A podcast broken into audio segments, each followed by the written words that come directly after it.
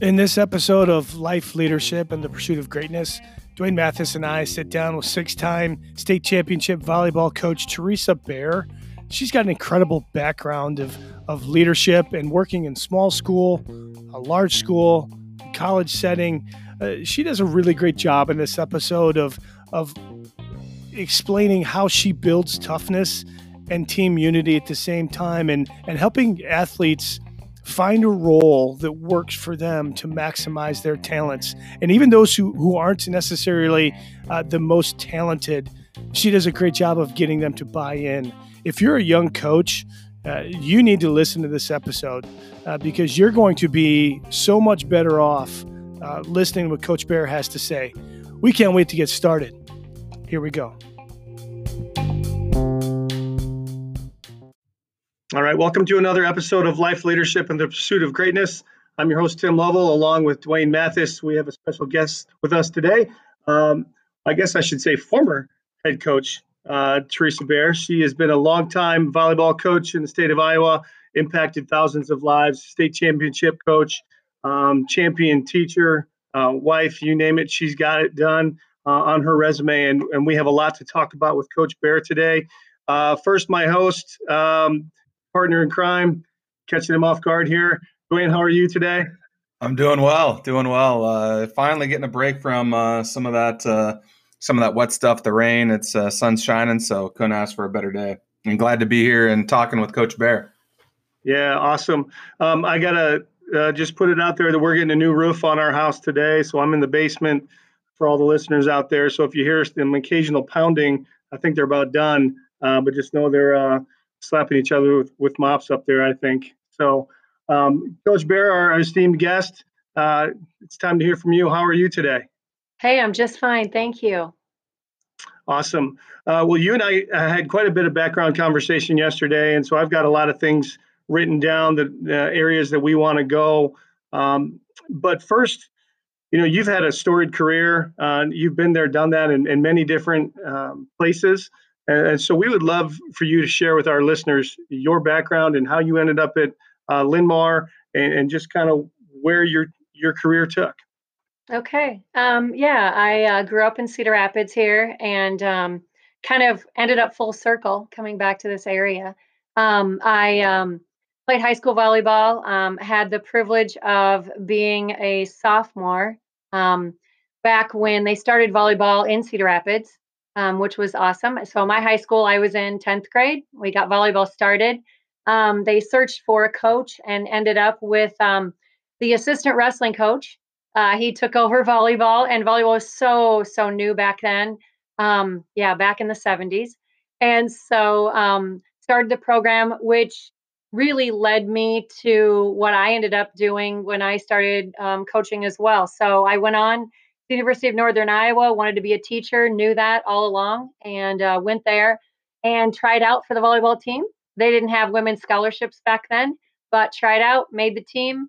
And then my second year there, then they started some partial scholarships for women. So played for four years at Northern Iowa, um, had a have a background in physical education, um, health. And then I also have a journalism minor. Nobody probably knows about that one, but um So I wrote for the Northern Iowa and had some great opportunities to interview coaches because I worked in the sports department.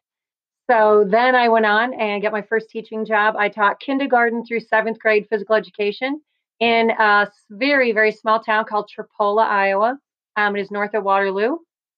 And um, class sizes while I was there ranged from, I think, the smallest class size or grade was uh, a whopping twenty-six kids. And um, they ranged from that to in the mid forties, and then um, taught and coached there for twenty-five years, and then um, got lured into the college level. And so I went on to uh, Loras College in Dubuque. I coached there for seven years. And then uh, while I was there, um, the Linn-Mar athletic department contacted me. Um, Just kind of wanted to feel out if I wanted to ever get back into high school. I had had um, an amazing opportunity when I was in Tripoli um, to start their volleyball program in nineteen eighty-three. That was our very first year of volleyball. Small schools were switching from fall softball to volleyball. And so um, with that change, I had played, you know, obviously in college, so knew a little bit, but became a head coach at the whopping age of twenty-four. And then, um, like I said, was there a really long time. And uh, then I went on to Loras, worked with uh, collegiate athletes for the seven years. And then Linn-Mar contacted me, and I really missed the classroom. So I um, wanted to get back into teaching. Um, wasn't really looking for a job, but when the opportunity arose, um, my mom was already gone at the time, but my dad was down here and he was in his upper eighties at the time. So thought it was a good fit and a good change. So um, came down here to Linn-Mar and was here seven years. And now I am, I've just retired from coaching, and I'm retiring from teaching. So kind of a full circle. That's well, that's uh, that's uh, that is coming full circle, Coach. Uh, I know, uh, you know, I'm very interested in who some of the mentors who shaped your philosophy. I know uh, was talking with Coach Lovell, uh, talking about your program. Toughness is a word that you use a lot in your program, or have yep. used a lot in your program. So yep. just, uh, you know, obviously um, interested to hear if that's something that was passed on through your mentors, or, or how that came to be. Um, definitely. Um, it was definitely passed on. I think um, um, toughness in terms of just becoming mentally tough, being able to handle things. And then, yes, I am tough on them. Uh, every player I've ever had will tell you um, that I was tough as far as, um, you know, obviously the holding them accountable and those kind of things, which we'll probably get into later. But um, as far as mentors, um, I would have to say it started off, first of all, with my high school volleyball coach. Um, his name was John Wald. And um, just a, a great guy, took on a sport he really knew nothing about. Um, went to clinics, uh, watched other teams that were uh, going in the state. Um, Dubuque kind of was the start, um, along with Fort Dodge, um, as far as getting volleyball off the ground in the state of Iowa. And then it kind of took off from there, and it's really blossoms, you know, obviously to what it is today. Um, but so John was, um, took us on, and I, I distinctly remember, um, Cedar Rapids Kennedy had actually had it a year ahead of us. And so they were kind of a jump ahead, and um, it really wasn't a, a conference um, thing until maybe my second or third year. Um, but schools would uh, get the game started. And I remember we got beat, we got killed by Kennedy that first night. And um, the next day he sat us all down and said, well, he said, as far as I'm concerned, um, you haven't started yet. Your record is is zero and zero, and I am zero and one, and I have not taught you enough. And so um, I need to teach you more. And um, from there, by the time we were seniors, we made it one game from state, and our program was really taking off. So that was a, a positive. And um, so John was just an amazing human being. Um, I still have contact with him today. Um, he, I know I told Tim this, uh, a great story as far as um, who he is as a person was, um, year before last, I was inducted into my high school hall of fame at at uh, Cedar Rapids Jefferson, and he um, winters. He's now um, in his upper seventies, and he winters in Arizona. And he flew back from Arizona just to be able to present the plaque to me. So wow. I guess when you talk about somebody who cares about student athletes and um, help to shape definitely who I am. And then um, from then on, um, my collegiate experience was solid. Um, I really enjoyed it. Had some great teammates who I still keep in, in touch with some of them. And then when I went on to coach the high school level, I was um, extremely blessed to um, be a teaching partner. Um, my I taught K through seven. My the other coach I worked with um, that taught um, eight through twelve was his name is Dave Ray. He is a Hall of Fame high school basketball coach. One of the winningest coaches in Iowa. And um, you want to talk about toughness and, and teaching uh, young men to be men, but yet providing them all the love and support that they needed, both in the classroom as well as their home lives and, you know, a lot of farm kids up in that area. So um, just a great guy, a great man um, who would do anything for student athletes, but foremost teaching them to be young men. And, and it was really fun to watch. Um, I shared with Tim yesterday, I um, also had the great honor um, of attending um, a a lot of events through, you know, in Tripoli. We had a lot of great uh, coaches in the area. And um, I always got to go to a, a teaching workshop for physical education that included uh, Sumner and Fredericksburg. So I had some great conversations over the years with um, Steve Staker, um, who we all just lost and, and we knew very well um, from Fredericksburg, listening to him and then their um, basketball coach, Jim Stewart.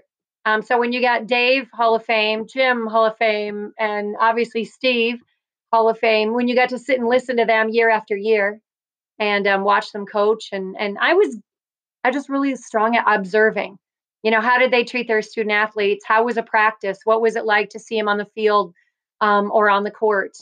And just kind of watch and learn. And of course, Dave being in the building, I got to pick his brain all the time. So that was fun. So some really great well, people. That's a, I think, a really great example there when you talk about Coach Wald. I mean, in the sense of a, a new program, a new, uh, something new to all you guys, where he took the onus off of himself or off of you guys and put it on himself and said, mm-hmm. hey, you guys are are oh and oh, you know, I'm oh and one, you know, let's move on, you know, kind of flush it mentality and, and let's, let's get better at that point. So uh, thanks for sharing that. That's awesome. Absolutely. Just a, just a really great guy. I mean, I, I couldn't have asked for a better opportunity, and someone who also taught me that, you know what, to learn and be a better coach, you go to clinics, you learn about the game, you study the game, you watch other coaches coach it. Um, you know, I was constantly learning, you know, from the likes of like Tom Keating, who, you know, was so successful at Dubuque Wahlert, and obviously is now the head of the boys union. We've stayed in touch over the years, and, um, you know, just area coaches. I, you know, was blessed to um, always take our teams in Tripoli over to Applington-Parkersburg. Had some great conversations with Ed Thomas and and their coach, Daryl Coonan, and um, Diane Harms at Dyke-New Hartford, Barb Baker, Dyke-New Hartford. You know, just those are considered to be good friends. And I guess if there's any advice I could give young coaches is network. You know, you don't have to invent the wheel, you know, learn from other people, and you're surrounded with other amazing coaches. And, you know, I learn something every day from the young coaches, the the ones that are new and and doing it. You know, I get to look through their fresh eyes. And, you know, I'm someone who likes to, you know, pick the brain of the, the other coaches I work with. You know, hey, what do you think? How do you think we should approach this? What, you know, what defense, what offense? How should we, you know, line up our block against that hitter? Or, you know, I, I think we can just all learn from each other. So important. And that's the beauty of what we're doing right now. And that's why we're so appreciative of you being on here. It's just, it's really giving back to the the sport profession that's given us so much. Um, I know that's why I got into coaching. That's my why, is to try to help young men have an experience that was similar to mine. You can't guarantee it, but you certainly want to impart the things that you've learned that have helped shape you as a as a as a parent, as an as an educator. You know, um, and there's so many things that that translate. And, and so, with that in mind, you know, you've probably developed some things that are not negotiable in your program. And we've already discussed the word tough. But what what are some of the other things that you have uh, as absolutes in your program, Coach? Um. Oh boy, there's a long list. I would say, um, you know, probably a lot to do with like self-discipline. Um, you know, doing the right thing. Um, we were always working to um, help our young women. Uh, first of all, girl drama doesn't happen. Um, I'm not going to allow it. And, um, you know, obviously that goes a little bit, you know, different in a, a girl's world. You get to deal with a little bit more of those kind of things, the emotions that run with coaching females. Um, I have boys, so I got to experience the parenthood of um, boys and now um, young men. But um, from the aspect of girls, I have lots of daughters. And I guess I always treated them as such that I was not going to allow them to act in any way unbecoming to our program or um, as as people. I wanted to be have them be um, caring, compassionate, um, productive young women, strong young women. Um, accountability is such a huge part of, I think, athletics overall and what we're teaching them as far as our life skills. Um, that was a really big part of what we did. Um, how to be a good productive citizen within the community. We did a lot of outreach things, service projects, service things. Um, you know, I, I guess the list is probably endless for what I was hoping to teach. Um, I know a real big thing as far as the accountability thing. We never let kids um, quote unquote cheat in practice. Um, if we had to get ten passes to target, it was ten passes to target, and we didn't give up until we got there. And I think that's a, a kind of a, a way to teach goal setting, you know, a way to teach um, how you're trying to accomplish something. You know, I, one of the things I talk to in my health classes is just, what are your goals and what could potentially get in the way of those goals? And just a little step at a time throughout practice. Um, that was a big thing for us, is just always holding them to be their truth selves, but yet work together as a team. Um, that's a lifelong skill that, oh, yeah. that you don't do anything that hurts a team, you know, and, and we didn't allow any of that kind of stuff. That was definitely not negotiable. Um, when I was in Tripoli, we had um, weekly team meetings. It just worked. We had one net and forty kids who wanted to be out. And so when you have that, uh, you figure it out. You know, at Linn-Mar, I'm blessed. I have a lot more um, courts to work with and nets and, you know, teams and all that. But we have the space where you don't have that in a one A school. So we had one net, forty kids. What do I do? So we split practice in half. And um, the Monday, um, every Monday, opposite of if you were on the court, you were off in a team meeting. And I would set up the team meeting as a specific topic, or it was open-ended. Um, some, it depended on what we needed, um, what that season needed, what that team needed, um, what my topic was. But I remember we, it got pretty heavy sometimes. Um, we had tears some nights. Um, but I know one of the questions I would ask, and we all had to speak. That was a requirement. Everybody, we went around and we sat in a circle in a classroom. I borrowed a teacher's room. And um, we would sit down and we would, um, the deepest one we ever had was, uh, what is your role on this team and how do you feel about it? And that always provoked some great conversation um, because some of the kids who were wanting to be on the court more and weren't on the court more struggled with their role, um, struggled with even more so how they felt about the role. Sometimes um, it would come out that there was some parental pressure going on, and that would open up a big conversation. Um, sometimes there were some students or student athletes maybe not making smart choices, and that would come out. I can remember um, a state championship team actually uh, having a three-hour team meeting two weeks before the state tournament, because of someone on the team they felt wasn't making a good choice. Um, they didn't do anything to break conduct rules, but as far as um, wanting to go to a, a party or two and the other teammates not letting them, but how we had that discussion. And there's things like that that I think were so valuable in creating a team atmosphere. Um, I will say that in a one A school, it's it's easier to make that culture um, just because I have more contact with them.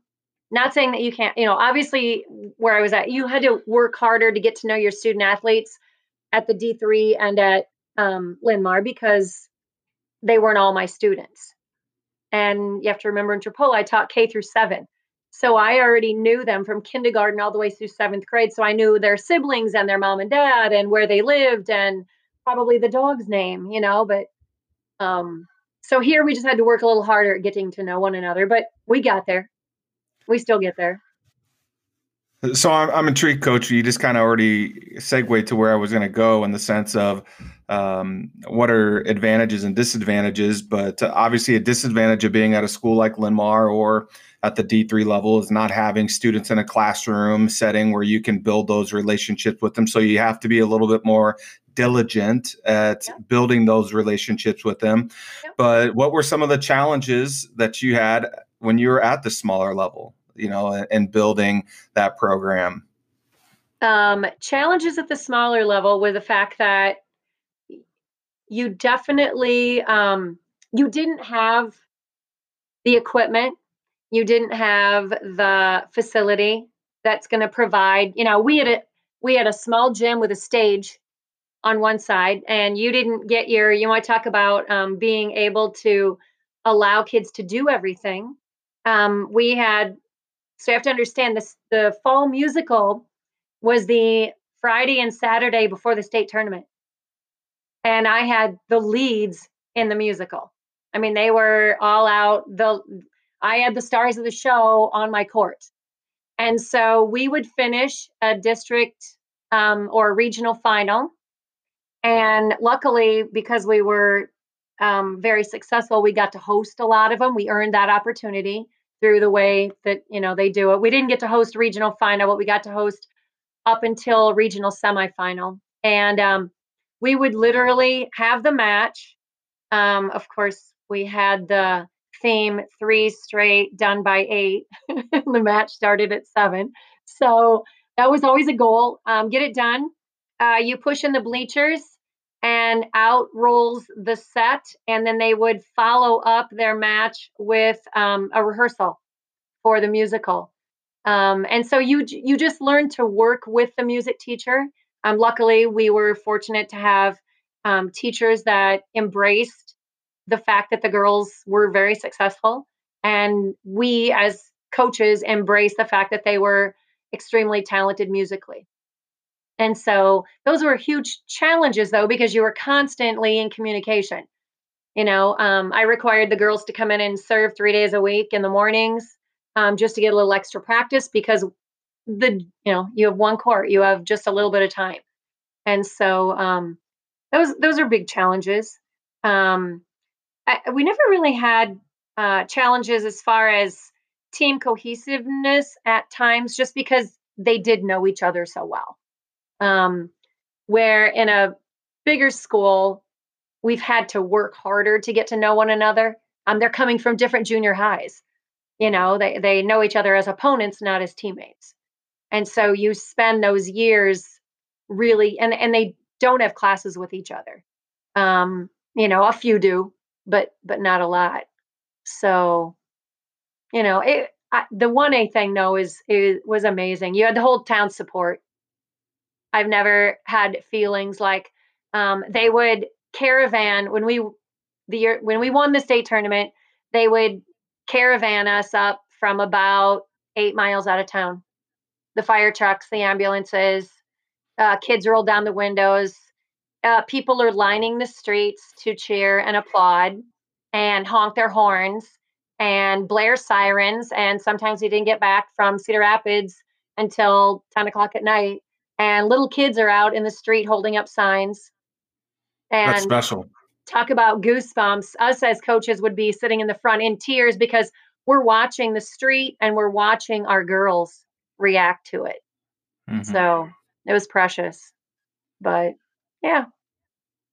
There, there, those are memories that um, through your coaching, you allowed other people to experience, right? And, mm-hmm. and that, oh, absolutely. Life, life-changing um, moments that they'll never forget and they can pass on. And, you know, you mentioned um, players and maybe maybe hard to reach all the players.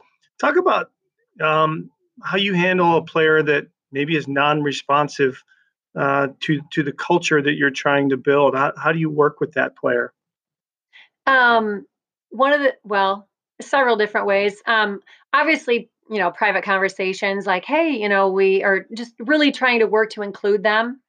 Um, I might, depending on the kid, the, the student athlete, I might pull aside another player um, to kind of em- work to embrace, you know, I, I, I'd say it in a way that, um, you know, like, hey, so-and-so, you know, I'd really like to, to see us doing a little bit better with our inclusion and, and, you know, pulling them in a little bit.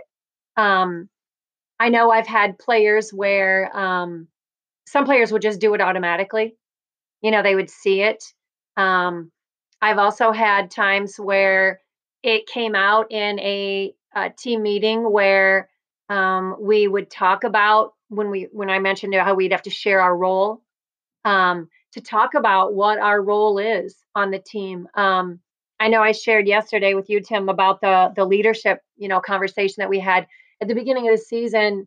Um, I would talk about how many different styles. I'd ask the kids first and then kind of lead them through a like a classroom discussion about um, leadership and how many different types of leaders there are. I mean, it's not just the vocal, you know, rah, rah, get the team going type of person. Um, it can be the leader by example. Maybe they're an extremely quiet person and they lead by their hustle to water break and back, or they they lead by example as far as their um, skill on the court um, or their understanding of the game. You know, maybe they can shout out directions or influence our play by their reminders in a team huddle. Um, any of that stuff is is good. And I would challenge the kids. They would get overnight to do it. Um, all right, decide what leadership role you want on our team, because you all have an opportunity to be a leader here. And which one? Think about it overnight. Come back. We're going to talk about this tomorrow. And I want you to define your leadership role. And then a lot of times in Tripoli, because the kids knew each other so well, we were able to, all right, and our team will determine if they think that's a good fit for you. And it was always interesting because I'll tell you what, a lot of the kids would would hit the nail on the head, but then I would allow the other student athletes to chime in and just say, um, you know what? I love how you can lead us by doing this. I love hearing your voice on the sideline. I love hearing that reminder that when I go back um, or when I'm approaching to hit, oh, this is a really good one that a lot of our kids did. Um, if a girl had trouble reaching for the ball, um, in other words, her elbow dropped, has to do with spiking or hitting attempt, you know, if your elbow's dropping while that girl is in her approach, a lot of times she had a friend who was going to yell reach.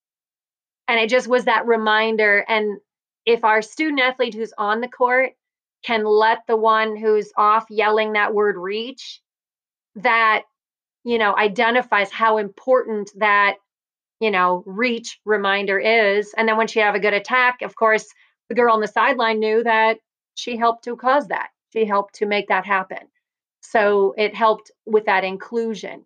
Um, and I think getting everyone to understand that they have a very significant role on our team, no matter whether they were the star, because I've had the opportunity to coach lots of really great stars, but I've equally been blessed to work with as many kids that weren't stars because of their performance, but they were stars because of what they did on the sideline. Um, that's a blessing. I mean, when they can figure out how important that they are um, to our team, then it made our team that much better. So that, that was cool. So, Coach, I think you bring a pretty unique perspective to some of the things that we like to talk about because, number one, you, you've been at the collegiate level and you have, you've also been at a very large high school in Iowa and, and, a, and a smaller school in, in, in Iowa. So, it, as I'm sure you've never dealt with any difficult parents at any of those any, any of yeah, those right. places or anything like that.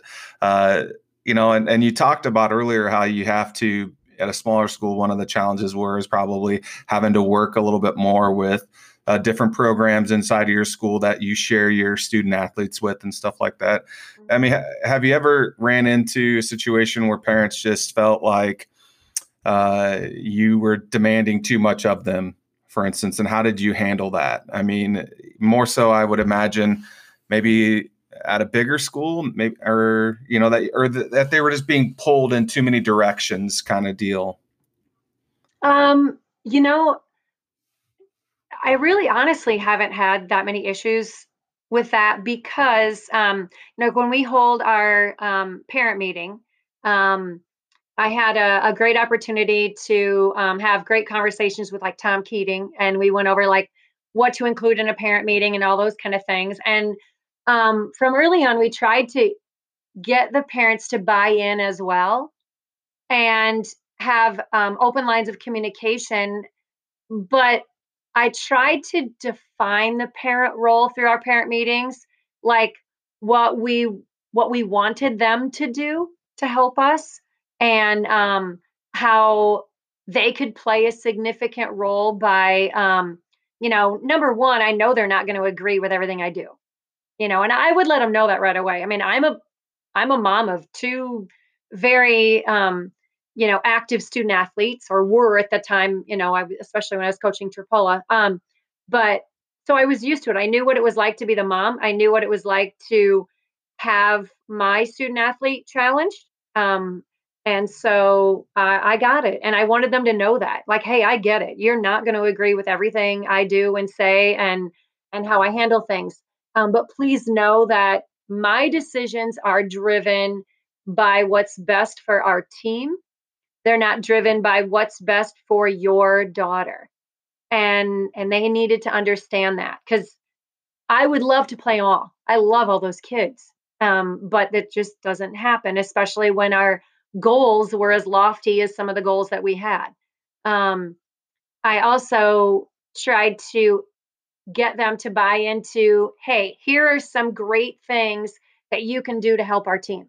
Number one, hey, definitely food driven, right? Um, when you go to an all day tournament and you are not going to rely on concession stand, you know, pizza or a walking taco for your meal, you are going to rely on healthy foods that will provide us some carbs, provide us some, you know, healthy snacks and whatnot. So we got the parents to buy into that.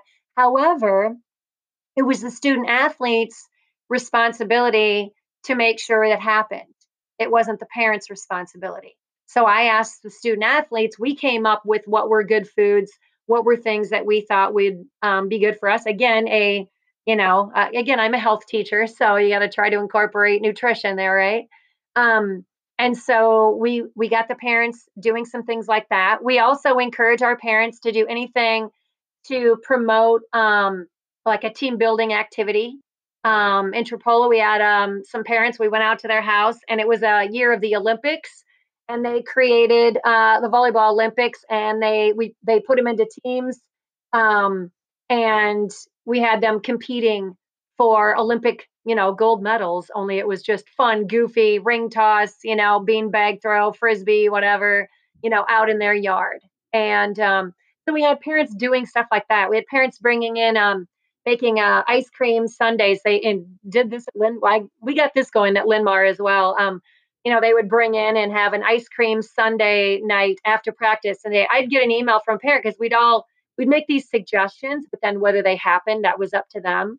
Um, and then parents say, hey, uh, these three moms are going to bring in Sundays. What night would work good for you guys? We'll bring all the toppings. This is, and then we would conclude practice that way.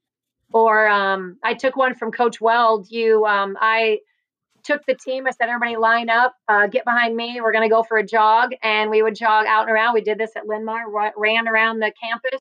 And I led the girls to um, a water tables with watermelon cut up. And it was just an after practice thing, you know, just fun stuff like that, that, that get them working together, having fun, um, talking, um, getting to know one another. Um, and then a lot of times I throw in team building, you know, questions and, and things like that, or, or decision. A lot of the decisions were made by a lot of the kids um, on what could take place and how it would work. And we included some parents in some team building activities. So we'd, you know, have them come to camp and sit down and have lunch with us. And we do some question and answer, fun, goofy stuff. So worked out pretty well. It. it really helped get the parents on board. Right. I see a lot of front loading in some of the expectations in your program when, you know, you set, when you have those first uh, parent meetings and stuff like that. So they kind of have a clear definition of kind of their expectations and their roles that they can serve within the program to, to make your program stronger. Yeah, that was really important. Um, I do, you know, at the parent meeting, uh, did always talk about what um, was an acceptable topic of conversation. Uh, in other words, I'd be happy to talk to you about your daughter, her progress, what she needs to work on, all those kind of things. But I told the parents that whenever another child's, um, another student athlete, one of her teammates' names came up, that the conversation was going to stop, that I was not going to discuss another student athlete with them. And then, of course, they'd kind of look at me and I'd go, you know, I bet you don't want me talking about your daughter to somebody else. And they'd all kind of sit there nodding, going, no, I don't. And and so they understood that that it wasn't appropriate. And um, so I really didn't have a lot of issues. Um, on occasion, you'd, you'd get uh, once, especially the, you know, obviously I started coaching long before computers and email and whatnot. So I, you know, there's, those were phone calls, uh, one or two, maybe in twenty-five years of coaching. Um, I had one anonymous letter in whatever, however long I've done this, thirty-nine years. Um, and it was about to nitpick about one of our uh, top student athletes and who she was dating. They didn't like who she was dating. So I figured I could just disregard that letter. Um, at the college level, again, you don't really deal with it a lot. Um, and then here at Linn-Mar, very supportive, good people. Um, and sure, they're going to struggle at times with decisions we make, whether we take their daughter out of a position or put their daughter into a, a difficult situation. Or if I move up a younger player, that's always, you know, a tough thing to swallow. But I think once you move them up, um, people realize that they belong there. Um, you know, it'd be crazy not to move up a, a girl who's going to go on and play Division One uh, volleyball when she was in ninth grade and she already looked like she was ready for college. You know, I mean, I've gotten the chance to coach a couple Gatorade Players of the Year, and they played young because they were that talented. So.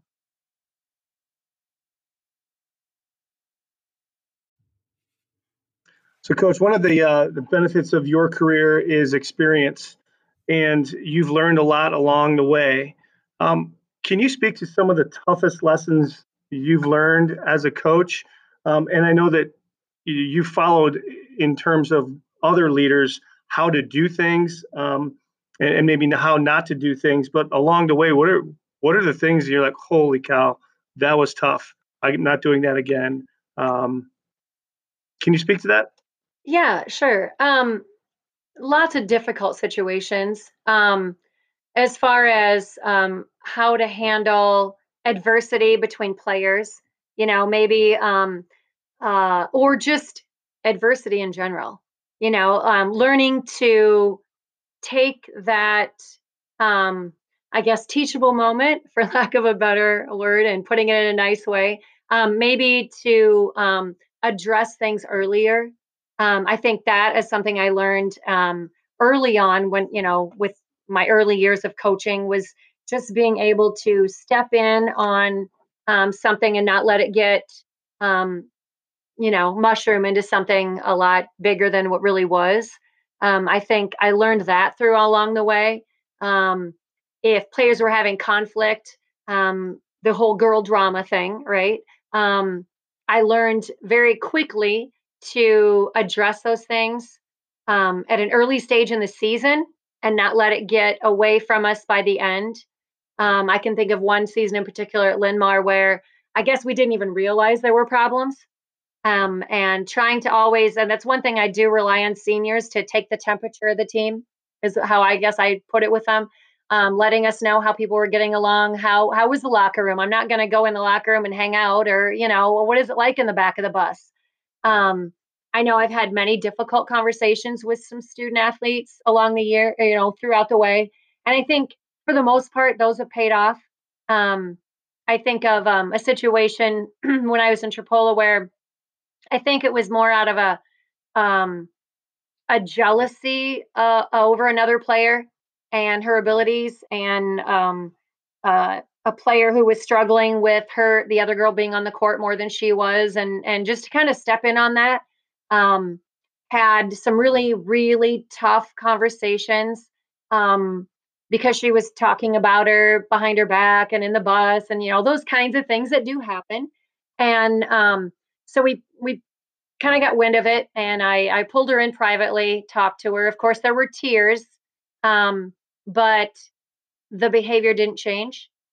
And so um, called her in again, only this time I had my assistant coach there with me. And nowadays, I this was a long time ago. Nowadays, I would never have a confrontational discussion with a player without another coach there. Um, I've just I've taught all of my assistant coaches. That's one thing that I will go over in a, a staff meeting, is like, you don't you don't go behind a closed door. You don't meet with a student athlete in a difficult situation without someone else there to verify what has been said and, and done. But back in the day, um, it was a little bit different. It, you know, times were different. We didn't have social media, cell phones. I mean, it was just a different world. And um, so uh, the second conversation was, you know, stop it, close your mouth, or we have your uniform, because we're not going to put up with this kind of stuff on our team. And this other player is very talented, and you should embrace that she's your teammate and not your opponent. Um, and so I, I, we challenged her to, to partner up with her in partner drills. And volleyball, you have a lot of opportunities to do those kinds of things. And um, we challenged her to get on um, in her group when it came to a, a team or a group activity. And sure enough, she started doing that. And by the time this player was done, and that was her, oh boy, I, I want to say it was her senior season. Um, by the time we were done with that season, she had gone full circle in her um, play, uh, went to the state tournament, didn't miss a serve, um, ended up playing all the way around um, where she had been playing just the front row, um, really stepped up who she was as a person, um, and embraced the opportunity to work with this other player. And um, it, it's kind of uh, gives us a chuckle now because she's gone on uh, to college. She has become a teacher and is now a head coach in Northeastern Iowa. And um, she also, on her pathway to becoming a teacher and coach, served as a, ju- we hired her as a junior high coach. And the things I've seen her develop into as a mom and as a person, um, I wouldn't ever question hiring her. And knowing the difficulty we had with her, her junior and senior year, you would never guess it to this day. And, you know, to see that happen um, was is just so rewarding as a coach and and phenomenal. And um, I know when she saw me there at her wedding, it was instant tears. She was like, "You came," you know, wow. It was one of those really cool things. So yeah, just, you know, so many, oh, I can, there's so many difficult situations I've dealt with. Um, here's one. How about a, a player who's pregnant and delivers? She's a, on a all-state, well, number one ranked team, and she delivers her baby July. Oh, when did she have her? Um, end of July. And then we start practice two weeks later, and she played, and um, we were ranked number one the entire season. She was a starter, and um, as a coach, and I will tell you, go address those things right away. Um, I uh, addressed just the rumors that she was pregnant, um, followed by, how are we going to deal with this? Followed by, I set up meetings with her school counselor, uh, the principal. And um, I also set up a meeting where I went out and w- met with her mother. And um, it was a, a you know, a, a home with single parent. And so we met, and this is not going to be glamorized that we go out and have a baby so we can have someone to love. Um, this is, this is a reality. And Olivia, her little girl, is not going to be, um, carried around to team building activities and, and, you know, um, but yet there's a beautiful little girl that came out of this. And um, it's, it was a interesting story when you have the Cedar Rapids paper newspaper come up and ask you if they can do a story. And um, we already had a plan of attack. We already had a plan of how to handle the media. And I just told the writer that that was off limits, and we are not going to be the team that, Uh, has a player that has a baby. And, you know, it, and it was, it was a blessing. We love this little girl. And yet um, that's not who we were. We were a team to be known because we were a great volleyball team. And so that was a very interesting time to deal with that, because I felt like there was, I wasn't getting guidance from anywhere else. So I just, I took care of it. Um, as far as how to handle, we we set up with her counselor um, uh, times where she could go home and, and nurse in the morning, late morning, and um, how to handle it at practice and with her mom and all of it. So, and her teammates were very upset that it was going down, you know, when she got pregnant, and because she had been a starter on our state title team the year before and was a crucial part of who we were. So, but I've watched her go on and become a mom to other children and happily married and has a great, you know, job. And so, yeah. Well, I think it's, I think it's great that, uh, you know, when you had the reporter that was coming on and wanting to do a story on this, that, uh, you know, in a respectful manner, you said, you know, hey, we're not gonna, we're not gonna direct the attention away from the, our, our team unit that is working hard to be as good as they are, and, and you know, and, and try to upset the apple cart there and put the focus on something other than how hard a team that we, we have here and, and how hard we work. So, you know, I thought that, I mean, that's really, really special in that respect, but um, yeah. what, what advice, sorry, go ahead, Coach. The only thing I was going to say is kudos to the guy who was the reporter, because he didn't do it. And he could have, um, right. and a longtime friend, I've known him, you know, all the way back in my uh, Tripoli days going to state, and, and he didn't write a story about it. And he, he was very respectful when he came and asked me.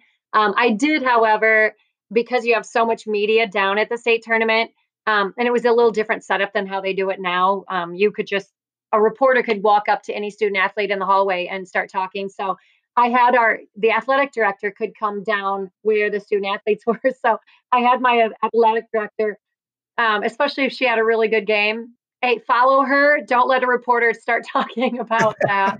So I'm like, all right, Rich, you got it. Go follow her everywhere she goes. So anyway, yeah, go ahead.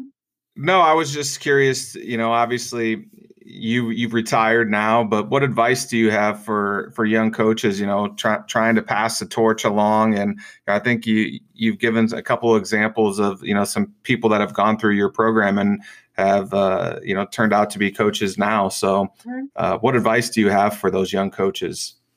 Um, well, definitely stay in touch with the game, you know, like stay current. It, you know, I mean, obviously the game looked very different in the seventies, eighties, nineties, and, and, you know, than it does today. So stay up to date, you know, go to clinics, um, read, uh, uh, pay attention to the game by studying other teams that are, are good. Um, you know, when I went to Loras, I needed to know about Co and Central and Simpson and the other Division three teams. And then what's the upper echelon of the Saint Thomas's, you know, um, Saint Ben's, you know, all the, the schools up in Wisconsin, you know, find out what are they doing that, you know, when I took over Loras, they were at the bottom of the conference. They, they did not win. They were not successful. What, what did I need to do um, as far as what techniques, you know, needed to happen from our players? Um, what type of a culture did we need to build? You know, just those kind of things. Um, same thing with Linn-Mar. Um, when I came here, they were struggling and we needed to figure out how to get us, you know, to the upper deck. And so by paying attention to, and, and, you know, reach out, you know, there's so many really good coaches in the area. Um, you know, luckily I was blessed having recruited players, um, having been, you know, with my Tripolis, you know, teams and success. I knew a lot of the coaches already, but, um, uh, veteran coaches love to help. And, and I've had many young coaches, you know, will contact me and ask questions and, um, I'll get to know them and, and help them out, but go reach out, you know, find somebody that can then help you along the way. Um, the other thing I would say is, you know, get to know your student athletes, you know, know what makes them tick, know their, know your team, know what things you need to work on. Like I said, when I talk about like our team meetings and our team building, Um, our team building was not just to have a team dinner. You know, a lot of times we had a mission, we had something to accomplish. Um, we had a discussion topic. Um, there are a lot of great books on, um, I use a lot of business books that, you know, management style type things. Um, I relate almost everything to life after high school. You know, a lot of them aren't even going to go play college ball. So what do you, if you're, if we're trying to prepare for, um, to play Cedar Rapids Jefferson, or we're going to play, uh, Dubuque-Hempstead, we're in preparation mode throughout that week. Well, you better be in preparation mode for that job interview someday. You know, what are the things you're going to have to do to prepare for that interview? We literally talk about how to carry that over, how to talk to a professor in college. You know, uh, what types of things do you need to say and do to, um, promote, Um, yourself in that job interview? Um, and how do you talk to that person? You know, we will do, I've done mock interview type situations with them. Um, we'll talk about um, making a difference. That's a big one with me, make a difference. I'm constantly using that line with student athletes as far as um, making a difference in whatever it is you do. And I think to tell a young coach, you know, how are you going to make a difference in that student athlete's life? How are you going to make a difference so you can help them? I don't, I can't even begin to tell you how many times I've been a reference. I got a text the other day from a, a girl who's at U N I who played for us at, at, um, at Linn-Mar, and, you know, hey, can I use you as a reference, coach? And, you know, what can you do to help them? The, um, you know, letters of recommendation, whether it's um, going to bat for them, um, helping them with uh, elementary education majors. You know, I'd have them come in all the time at Loras and, all right, all right, what bulletin board materials do you need? What can I help you find? Um, who can I help you network with? You need to get out there and do some volunteering in the community. Um, you know, find um, a, a program that's run through the rec department. Go and help. Go help at a clinic. You're going to be an educator. You can put that on your resume. You know, build your resume. So as a young coach, what can you do to help those student athletes in life after Linn-Mar, life after Tripola, you know, life after Loras, or wherever it is you coach? So that, that was really important to me. And then just the networking, you know, talking, hanging out with coaches, worked some camps. I worked the central camps for years and, and got to know some really great people through that, um, great connections. Well, Coach, I, you know, listening to you talk uh, here for the last little bit, and, and from our time yesterday, it's clear that you, your your mission is to get to the heart of each student athlete and oh, yeah. to each each coach that you deal with, um, because ultimately, when you know that you have your heart, you have their behavior, mm-hmm. um, and that's a that's a that's a three D coaching model. Um, you know, Coach Mathis and I really subscribe to that, and. You know, you haven't mentioned the, the word three D, but that's what you're doing. You're you're making it so much more than a transaction. You know, go hit the ball, go spike it. Great job. Get on the bench. Um, you know, it, the life lessons here, you know, I'm hearing from you uh, are, are really coming down to meeting the athlete where they are, and and then helping them find that that spot in your program to get them ready for the next next place. I think sometimes high school coaches get glossed over. Um, by focusing too much on, on how many kids are going to go play at the next level. And you hit it right on the head. ninety-eight percent of the kids we coach are never going to go play another uh, down of football, another uh, match in the game of volleyball once they're done with us. And so what have we done in the meantime? And uh, boy, you've got, you've got quite the resume. And so I was, I was hoping that you could share with us just a few of your favorite memories um, along the way. You've had obviously a lot, but as you sit back and reflect, and maybe you haven't even done it yet, but what are a couple of things that stand out in your mind? Um, and it doesn't even have to be necessarily match related. I know you and I talked about that one young lady who got on the bus, and you know, and what a trooper she was in embracing her role. And um, I, I'm just really anxious to hear your thoughts on that. Yeah, um, yeah, it, it's just amazing. It's like a the whole collage of of um, memories that just uh, come into play. Um, obviously. You know, winning state titles was amazing, but those aren't the best memories. I, I think, honestly, you know, when when I, I tell the kids that when they look back on their seasons, they're they're going to remember, you know, the bonfire where we're all roasting hot dogs and and, you know, making s'mores and um, uh, doing fun team building activities um, in a classroom or, um, you know, out in the grass when we're outside, you know, messing around, doing, doing whatever it was I asked them to do. Um, those are the, going to be the memories. It's not going to be how many, you know, what was your kill percentage, um, your senior year or whatever. Um, I think, um, you know, I'll, I'll share the one I shared yesterday, Tim. It was um, phenomenal. I had a student manager. First of all, in Tripola, um, year in and year out, I usually had um, anywhere from five to seven managers. Um, and I only had like fifteen players on the team.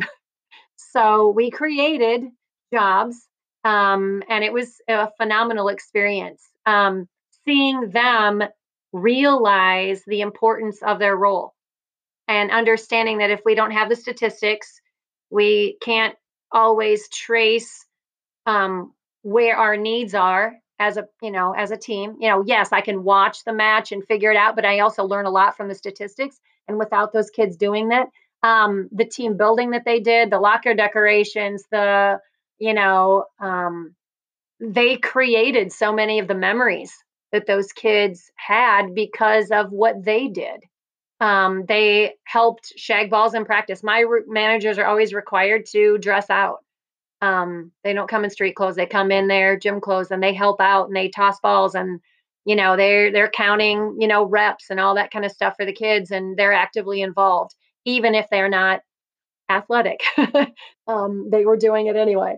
Um, but I, I had the one gal who came to me, um, prior to her senior year.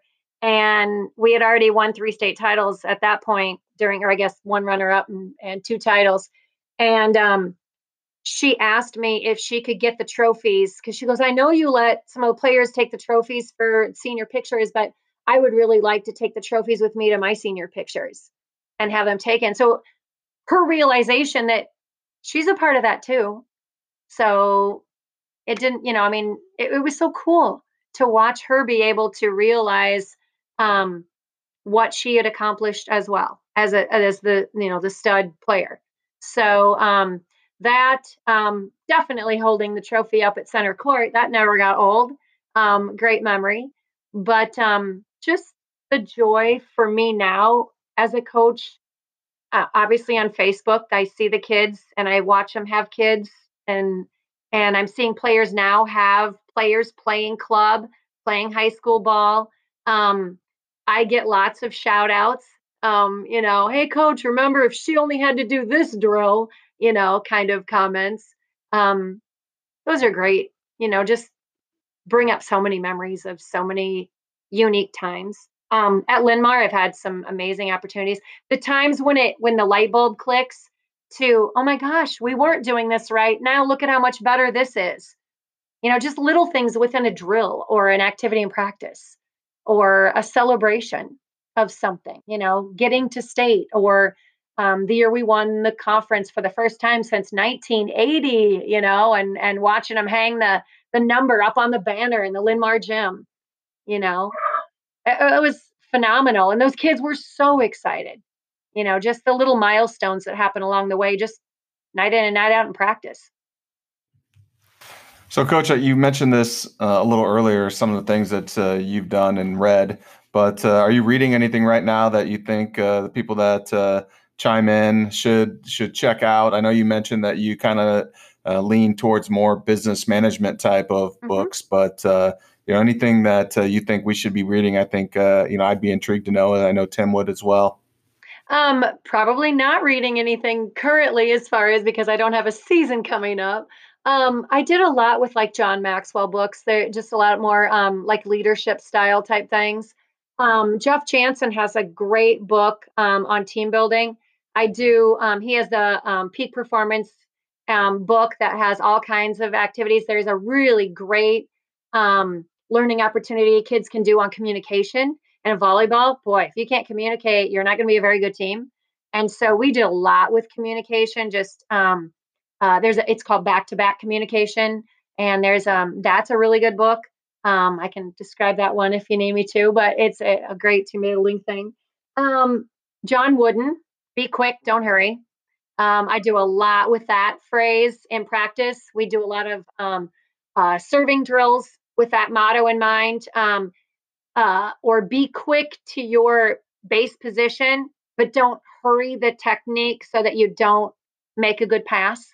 You know, we talk about, um, you know, obviously you got to have, a, you know, like in basketball, you got to have a good, good, quick first step, but who cares if you don't do a proper technique on your layup? So um, we do a lot, or I have read a lot on that. Um, each season, at, and we started this at Linn-Mar, um, each of the last three seasons, we have the senior, I have a senior meeting every spring, and we determine our t-shirt and our theme. We always have a theme for the season. Um, And so this last season, or these last three seasons, um, we had the seniors select a book. The first season I actually did. I chose the book, but then the next two, um, they did. And it was a book that took us through a journey um, of um, how to relate what we were doing to life. Okay. So the first book that I did was um, two twelve degree, the extra degree. Okay. And two twelve is boiling point. And so the book takes us through a journey. So we we would all circle up. I call it corner up in volleyball. We use the corner of the court. Um, so we corner up and um, we take turns reading from the book. It's got some great analysis of how to um, your pathway of being a good teammate. Okay. Being a good employee, um, being a, uh, a good family member, um, uh, having um, faith in yourself and the people around you, um, being able to trust one another. Um, every chapter in there had some great um, either stories or um, analogies that we could use in life. And so the kids would read it. And I'll tell you what, we did the two twelve degrees, the extra degree. We did a book called Dare to Dream, which is a John Maxwell book. And then we also did um, The Choice is Yours. That was um, two years ago. We always kept talking about it's your your behavior is your choice. How you react to um, a loss is your choice. How you react to um, being very, very successful is your choice. How you react to your role on the team is your choice. You know, so we always had that theme going. And then um, uh, we always use the analogy about um, whenever we would lose, I would talk about the tennis ball and the egg. So for that one, if you don't know it, um, I would hold, you know, imaginary tennis ball, imaginary egg. If I drop them, which one do you want to be? Do you want to be the egg that goes splat? Do you want to be the tennis ball that bounces back? You know, um, so those books took us through that journey. And I will tell you what, out of those three seasons, we did that almost invariably. I just kept us going through the book. I didn't pick and choose the pages. And it was always that wow moment that at the exact time we needed that message, we got that message. Um, we'd be at a chapter and I would just be like, how eerie, even the girls would be like, how eerie is that, that what we didn't do in our match Tuesday night just came out in what we read on Wednesday night. You know, mm. it was, it was amazing. It was kind of eerie sometimes, but the kids were all in. I mean, it, you could hear a pin drop during that time. They wanted to read. I would pass it to whoever wanted to speak up and read, um, your devotional for, I guess, a lack of a better word, but um, they were really committed to it. And it really turned out to be a, a neat thing. And I'm always trying new team building activities. I rarely took things just the same year after year. I mean, they always look forward to coming to my house and having the bonfire outside and roasting the marshmallows and having the pasta party and reading over the team handbook together. And yes, those traditionally stayed with us, but I like incorporating new things too, trying new things.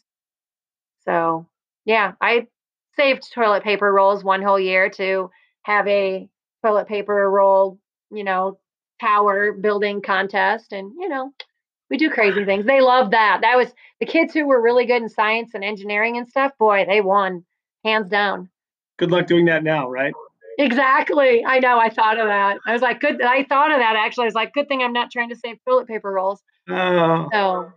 Well, Coach, uh, you, obviously um, we've learned a lot today. And I, before we let you go, we, we want to know kind of where you see the game going. Um, you were there pretty close to the beginning. You've seen it change. Um, you alluded to that.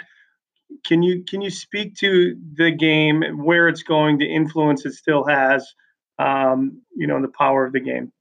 Yeah, um, I think you said it right there, the power of the game. Um, the uh, the student athletes, you know, obviously height, strength, um, how much more committed to the weight room they need to be, um, how much quicker they need to be, um, and how much more of a study of the game they need to be. Um, you know, the game itself is so much more complex um, than what it used to be.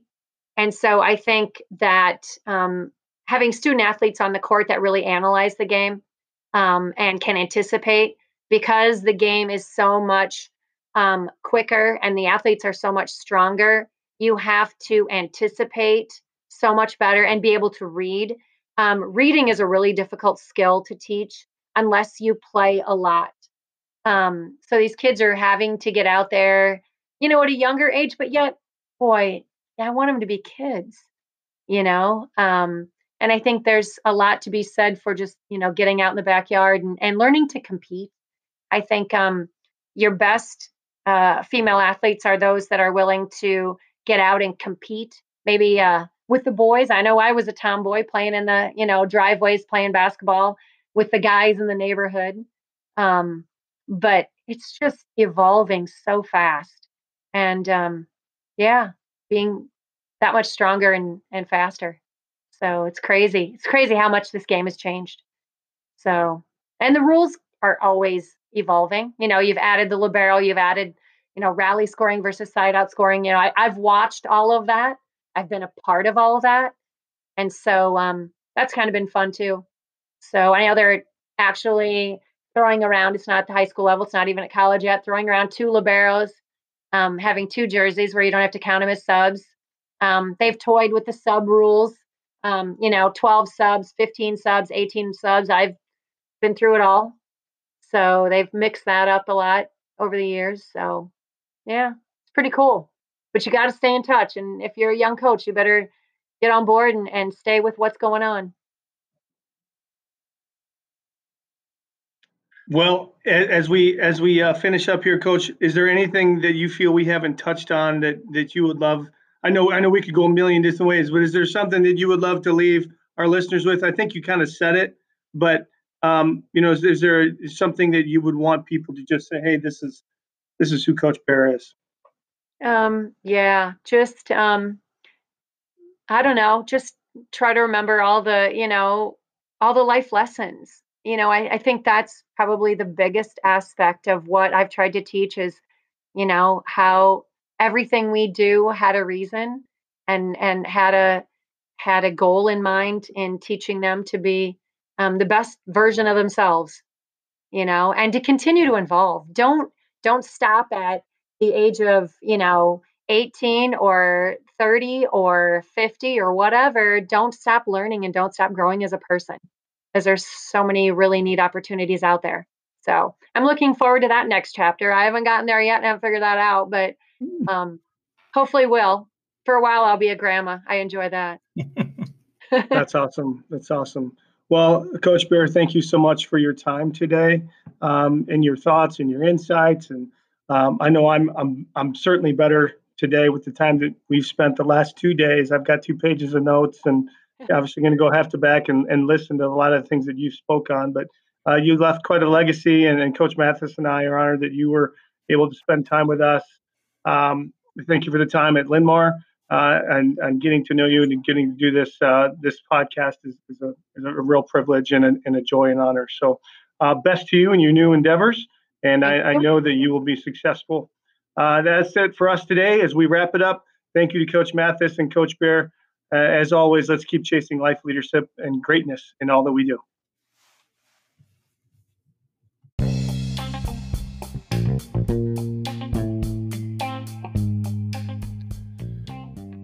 Thanks again for checking out our podcast today and sticking around to the end. Dwayne Mathis and I are so grateful that you decided to stop by. Just a reminder to rate, review, and subscribe to our podcast on any platform that you use to listen in. Apple, Google, Spotify, you name it, we're on it. If you have any questions, please be sure to send us an email at lifeleadpg at gmail dot com. We'd love to hear from you, our listeners, about topics you want to hear regarding leadership. Also, check out our YouTube channel. We post videos every Sunday and recap the podcast that we had the previous week. Great opportunity to get a quick hit of what we're talking about. Subscribe to the YouTube channel so you don't miss an opportunity to get better as a leader. And as always, let's keep chasing life, leadership, and pursuit of greatness in everything that we do. Have a great night.